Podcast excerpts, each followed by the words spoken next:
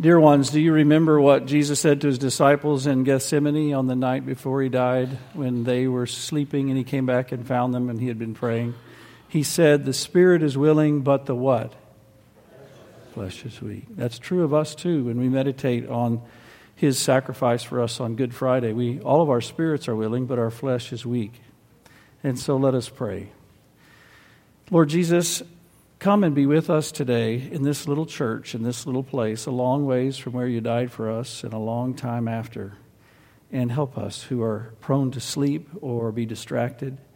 And make your salvation and your gift and your love and whatever else it is that you want to teach each one of us individually, make it the biggest thing in our hearts so that our flesh does not get the best of us, but our spirit grows in faith in you and your love.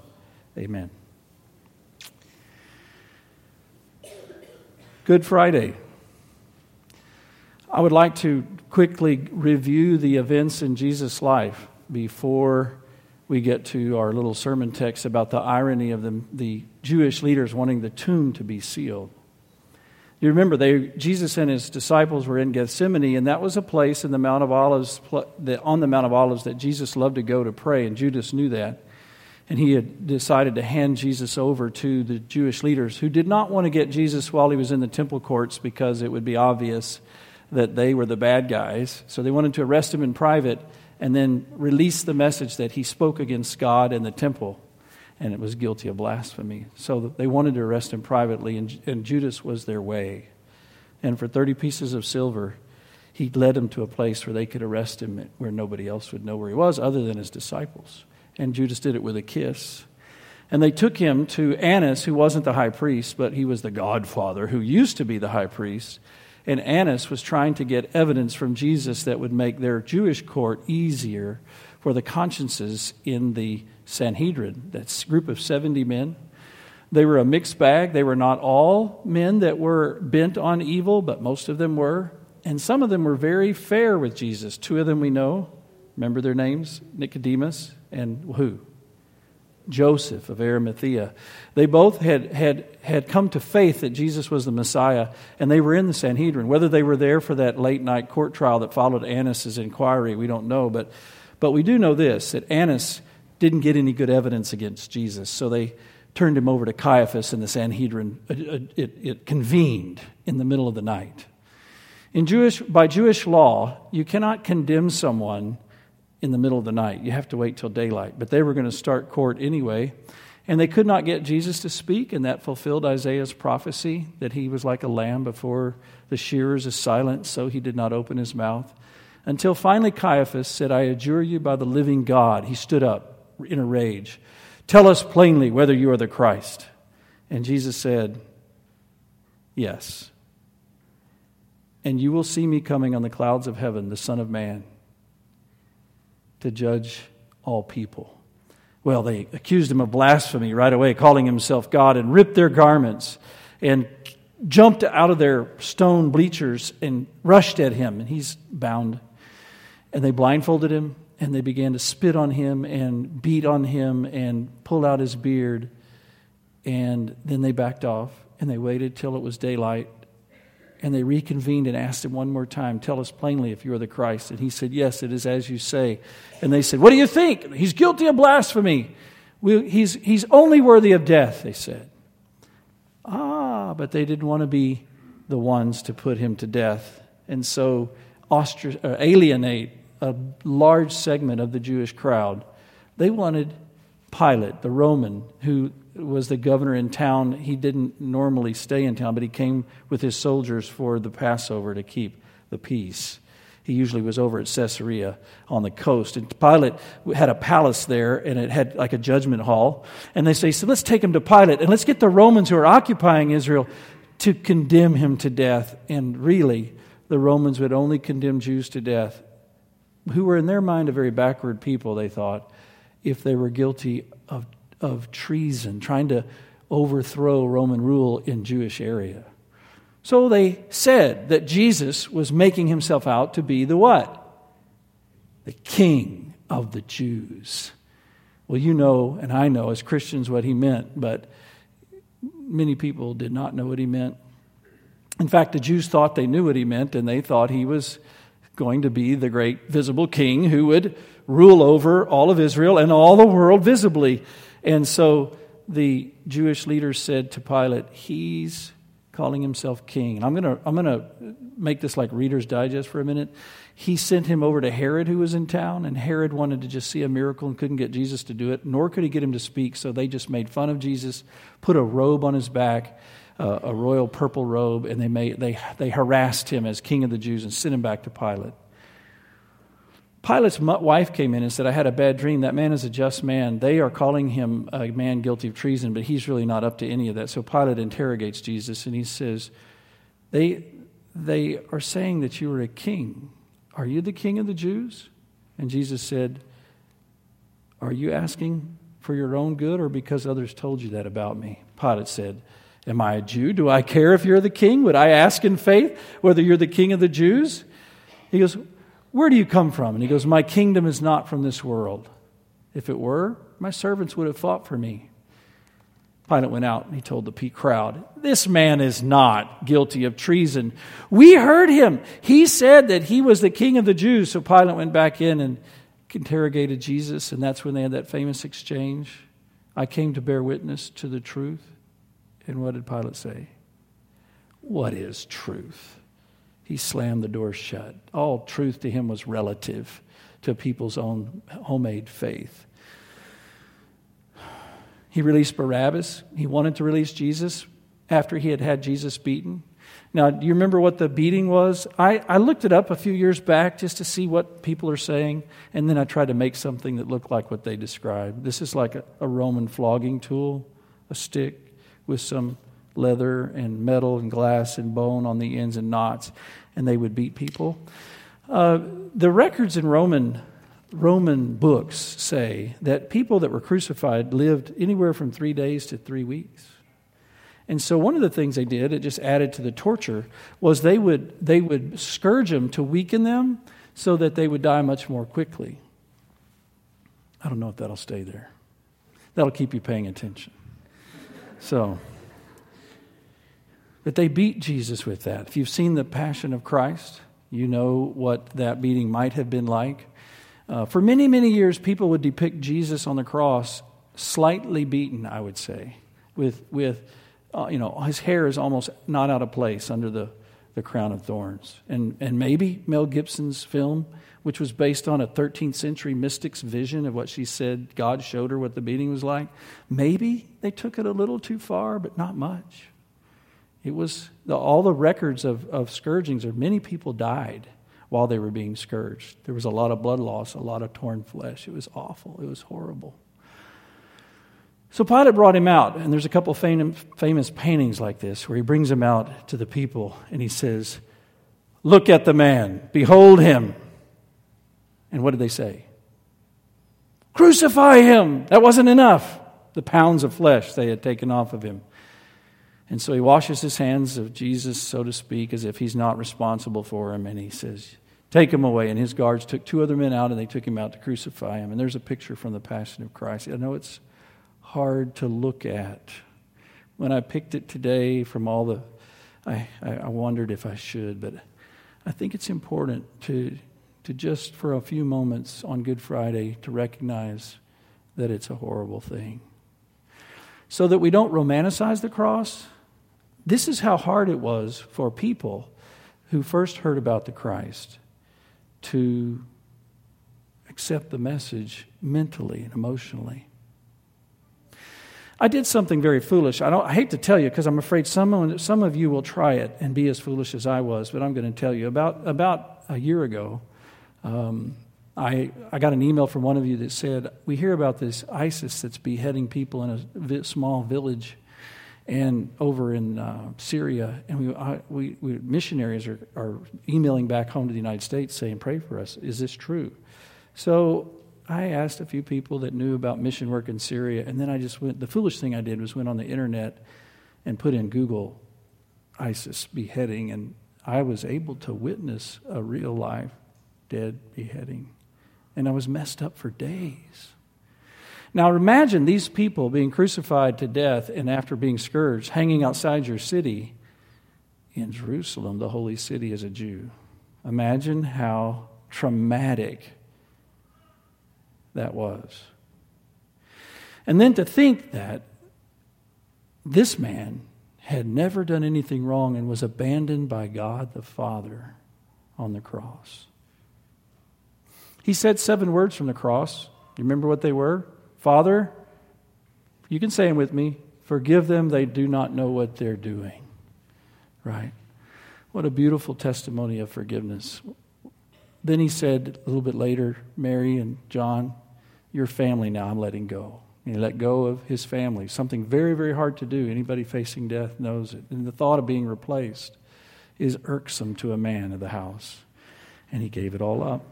And he took care of his mother. And then the thieves on the cross, one cursing him and the other defending him and saying, Remember me. And he said, What? Today, you'll be with me in paradise.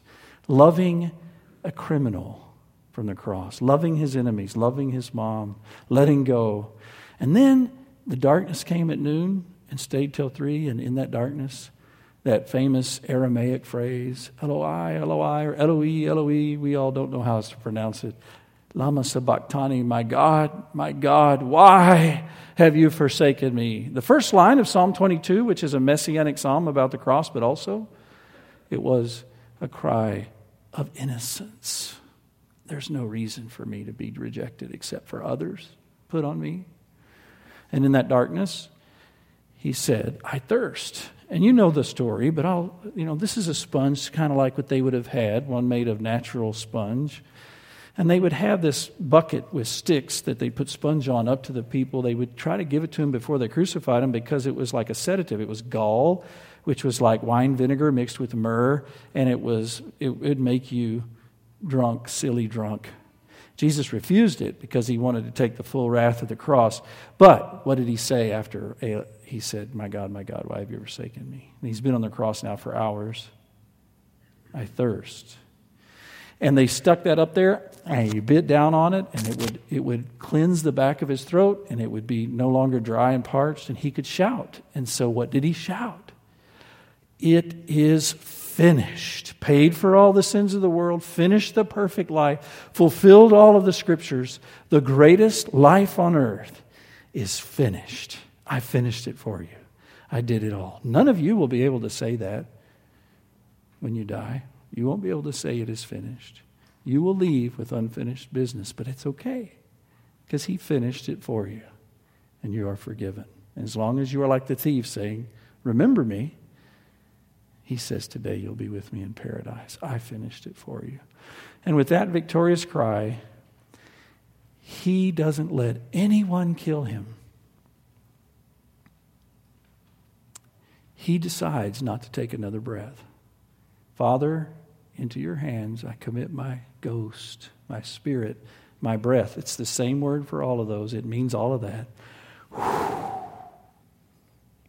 And he dies. And the temple curtain is ripped so that the presence of God, eh, the access to the presence of God is, is open, and the earth shakes, and some people rise from the dead. And Joseph of Arimathea and Nicodemus go to get the body. The Jewish leaders remembered something that the disciples eh, were temporarily forgetting. When you are when you are in deep emotional sorrow and pain and confusion, and everything is gone the opposite, 180 degree opposite of what you had hoped, and you, it's, it's you're, you're experiencing one of the biggest losses you've ever experienced in your life, you will forget the value and the weight of important words.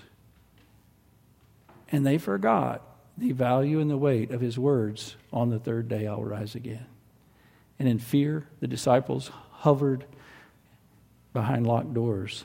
But the hard hearted Pharisees and Sadducees, who were part of this whole gig, they were not forgetting, but they weren't remembering for the right reason. That's the irony. When Jesus had said those words, I will rise up on the third day, he meant for us to have comfort, and he meant for them to have faith. Some people would ask, why did he have to rise from the dead? Because he said, when I have risen from the dead, you will know that your sins are paid for, and that I have conquered death, which is a result of sin, and you will live forever. And you'll rise up on the last day of the world, just like I did on the third day. All of our hope is in that resurrection. So when he said, I'll rise on the third day, it was the greatest proclamation of expectation of hope. And there his disciples had forgotten, but not the bad guys. And they didn't want anyone to ever have Easter. That would be worse. See, by killing him, we're done with his religion. We're done with his followers. It'll go away like the other so called messiahs, we have got to keep that body in the grave. So they went to Pilate and they said, Will you make sure that the grave is secure? Eh, scholars debate. Was it a Roman detachment of soldiers or Jewish? We don't know. I think it was Roman, but it doesn't matter. You, with that, you can buy a cup of coffee with 75 more cents with what my opinion is about nobody knows but it was it was it was sanctioned by pilate and they wanted enough soldiers that if the disciples came to take his body, that they wouldn't be overpowered. So do you think it was two? Probably not. Right? Probably not. Probably a, a, a group of four or twelve or more, right? To guard the tomb. So that the disciples wouldn't come and take the body. Let's read this passage together out loud. Let's do it. The next day, Saturday, the one of the preparation day, the chief priests and the Pharisees went to Pilate. Sir, they said, we remember that while he was still alive, that deceiver said, After three days I will rise again. So give the order for the tomb to be made secure until the third day. Otherwise, his disciples may come and steal the body and tell the people that he has been raised from the dead. This last deception will be worse than the first because it will actually create a, a following that they cannot stop if it's all based on what? A word and not a visible person. If it's based upon a word, they could not stop it. It'd be worse. Pilate says, Go and, and do that. I want to stop right there before we go on, though.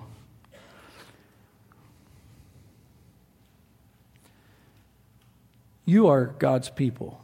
You are here on Good Friday because you are the disciples. But in the heart of every disciple of Jesus is an old Adam that is just like the Pharisees or the Sadducees.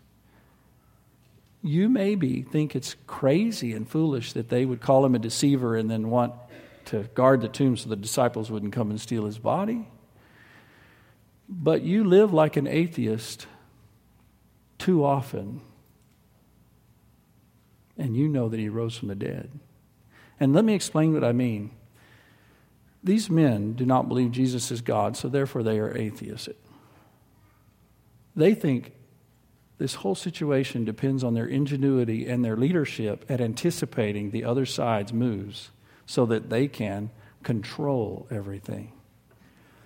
The idea, every now and then, a Christian will say, to their pastor, I've discovered that my biggest problem is I want to be in control. And it's a huge aha moment when a person realizes that. But what's kind of humorous for all of us is that we think it's kind of unique to us. no, I'm the most passive person in this room is a control freak. You just feel like you've got things under control right now, and you try to control it sometimes through your passivity. And you can just kind of sleek in and sleek out, whatever it is. But every one of us lives like an atheist and tries to control things. When we fight in relationships to get our way, or we, we anticipate some of the people that we love the most, what their response might be to something that we want, and we're afraid that they might say no. And so we try to engineer a way to set it up so that they will say yes. Or we push each other's buttons their hot spots, and we try to control them that way. Or we worry as if it all depends on us, right? And we live as if we are God's, and He's not really there, and we have to be in control. And sometimes, in the name of faith, we do some really wrong things and say some things that are very wrong, thinking we're offering God service when in fact we're just trying to control it. And you know what Jesus says? On the third day, I will rise again and prove to you that I died for those sins. You're forgiven, but you are a control freak by nature. You're just like these guys. Half of you is. You're forgiven. I love this. I learned, I, somebody gave me this poster like this, said these words on it. I don't have the poster anymore, but I put it up in my college room. Two foundational facts of human enlightenment there is a God, and you are not Him. These guys took it to another level, though, in their irony, in their behavior. Let's read the next verse. They said, Take no, Pilate said, take a guard, Pilate answered. Let's read. Go make the tomb as secure as you know how. So they went and made the tomb secure by putting a seal on the stone and posting the guard. We all know about a stone in front of the, the, uh, the tomb. Some archaeologists have found that some of the stones are uh, of someone of more modest means, and they think Joseph of Arimathea was wealthy but not among the very rich, or more like a cork that goes in a bottle and not really rolled in front. We don't know for sure. But most of them that you see when you go in the Holy Land or you, you, that they want to say this is what like Jesus' tomb was like, will be like one with a stone rolled in front of it. What was a seal like? Katrina, put the next slide up. This is only about the size of a quarter, maybe a half dollar. That's what a seal is. It's either wax or clay with an insignia from a ring pressed in it when it was soft. Now, what they would do, go to the next slide, is they would sometimes, if it was a tomb and they wanted to seal it, they would put a rope across it, and on one of those ends, they would press over that rope or that string that Roman wax with that seal, or it was clay. And if that was broken, then they knew that someone had gotten in. They couldn't didn't have a way of doing DNA or fingerprints, but this was their way of having a surveillance camera because they knew that it had been bothered and they could proclaim. Somebody came and took the body because they broke the seal. So you have you have two like 10 or 12 guards. I put this up there because a lot of people think it was just two and but you can kind of see the seal idea in the middle and two guards. But it was probably 12 you know 12 or more guards and they are sealing it shut. Now isn't it an irony that they should be praying that jesus would come out as their savior and they're doing everything they can to seal it shut because they're so dark in their unbelief. Well, when he did come out, when he did come out, the stone was not rolled away before he came out. The stone was rolled away so people could look in. But when he rose from the dead, he was already out and they rolled the stone. There's no verse. You go look for it. It says, the angels rolled the stone away and Jesus walked past. he rose from the dead as God. He passed through doors, remember? He just uh, suddenly appeared inside of the locked house. Okay? And these guys that were there fainted. They, they fell like dead men, it says. So scared by the angels. And this is what it says some of them, not all of them, went and told the Jewish leaders. Now, if they're Romans, why would they not run tell Pilate? Oh, yeah. Roman soldiers in Roman law, if you lost a prisoner or you fell, even just fell asleep and you didn't lose a prisoner, you could be put to death. That's why the guy in Acts 16 says, What must I do to be saved? Because there's been an earthquake and the jail is open and he's afraid his life is over, right? And, uh, and he sees they have faith and they're not worried about death. And so he asks, What can I do to have that? But these guys sent some to the Jewish leaders because what are we going to do?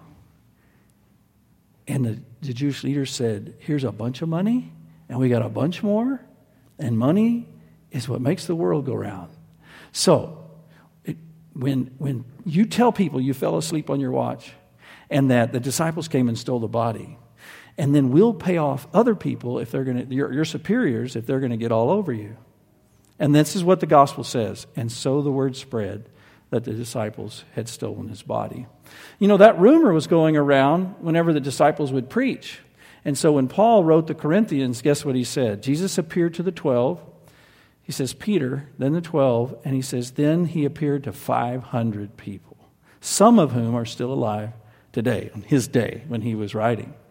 So, yeah, the rumor was out there. The devil's always spinning lies. You can have, you're always going to have two choices believe your reason or your lies, or believe the truth. But the truth was he had risen from the dead. And you know what that means. I, there was something about that picture I picked earlier, chose earlier for you to look at, that I want you to remember. I don't, I'm not going to put it back up there.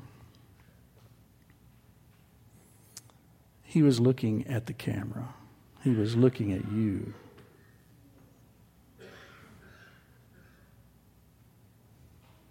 You're forgiven.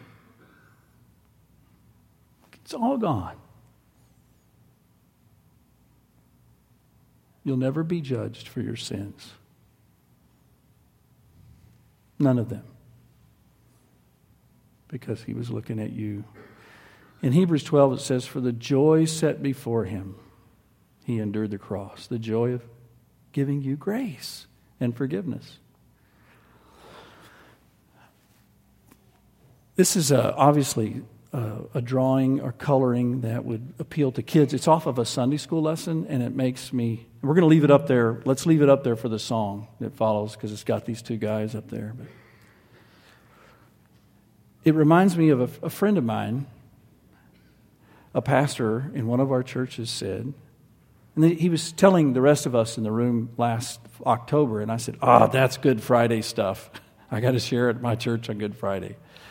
He said one of the mothers of a child, a mother of a child in their school that is not yet become a member of the body of Christ or their, their congregation, walked into his office, threw down this children's lesson with a picture like this on it, and said, If that is what you're going to teach my child at this school, I'll never bring her back. That is horrible. And what do we say? Yeah, you're right. It's horrible and adorable all at the same time because it's the truth. God's wrath was very clearly evident on that one man, and it was hard to look at. But God's grace met that wrath and took our sins away and took his death away and He gave us eternal life. That's what makes Lent and especially Good Friday both solemn and happy all at the same time. Amen.